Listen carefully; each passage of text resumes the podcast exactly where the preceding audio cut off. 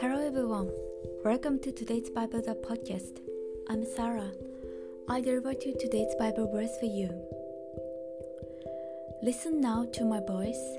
I will give you counsel, and God will be with you. Stand before God for the people, so that you may bring the difficulties to God. Amen. Moses was tired of hearing the complaints and opinions of many.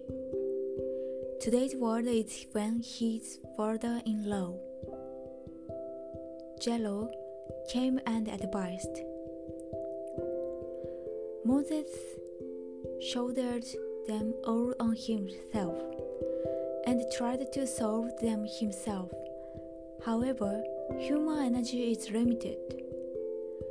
Jethro told him to share the work while praying to God. Moses accepted this advice and left everything except the main task to others. Do not try to solve everything on your own. Let us bring it in front of God and pray. Thank you for listening. Hope you have a wonderful day.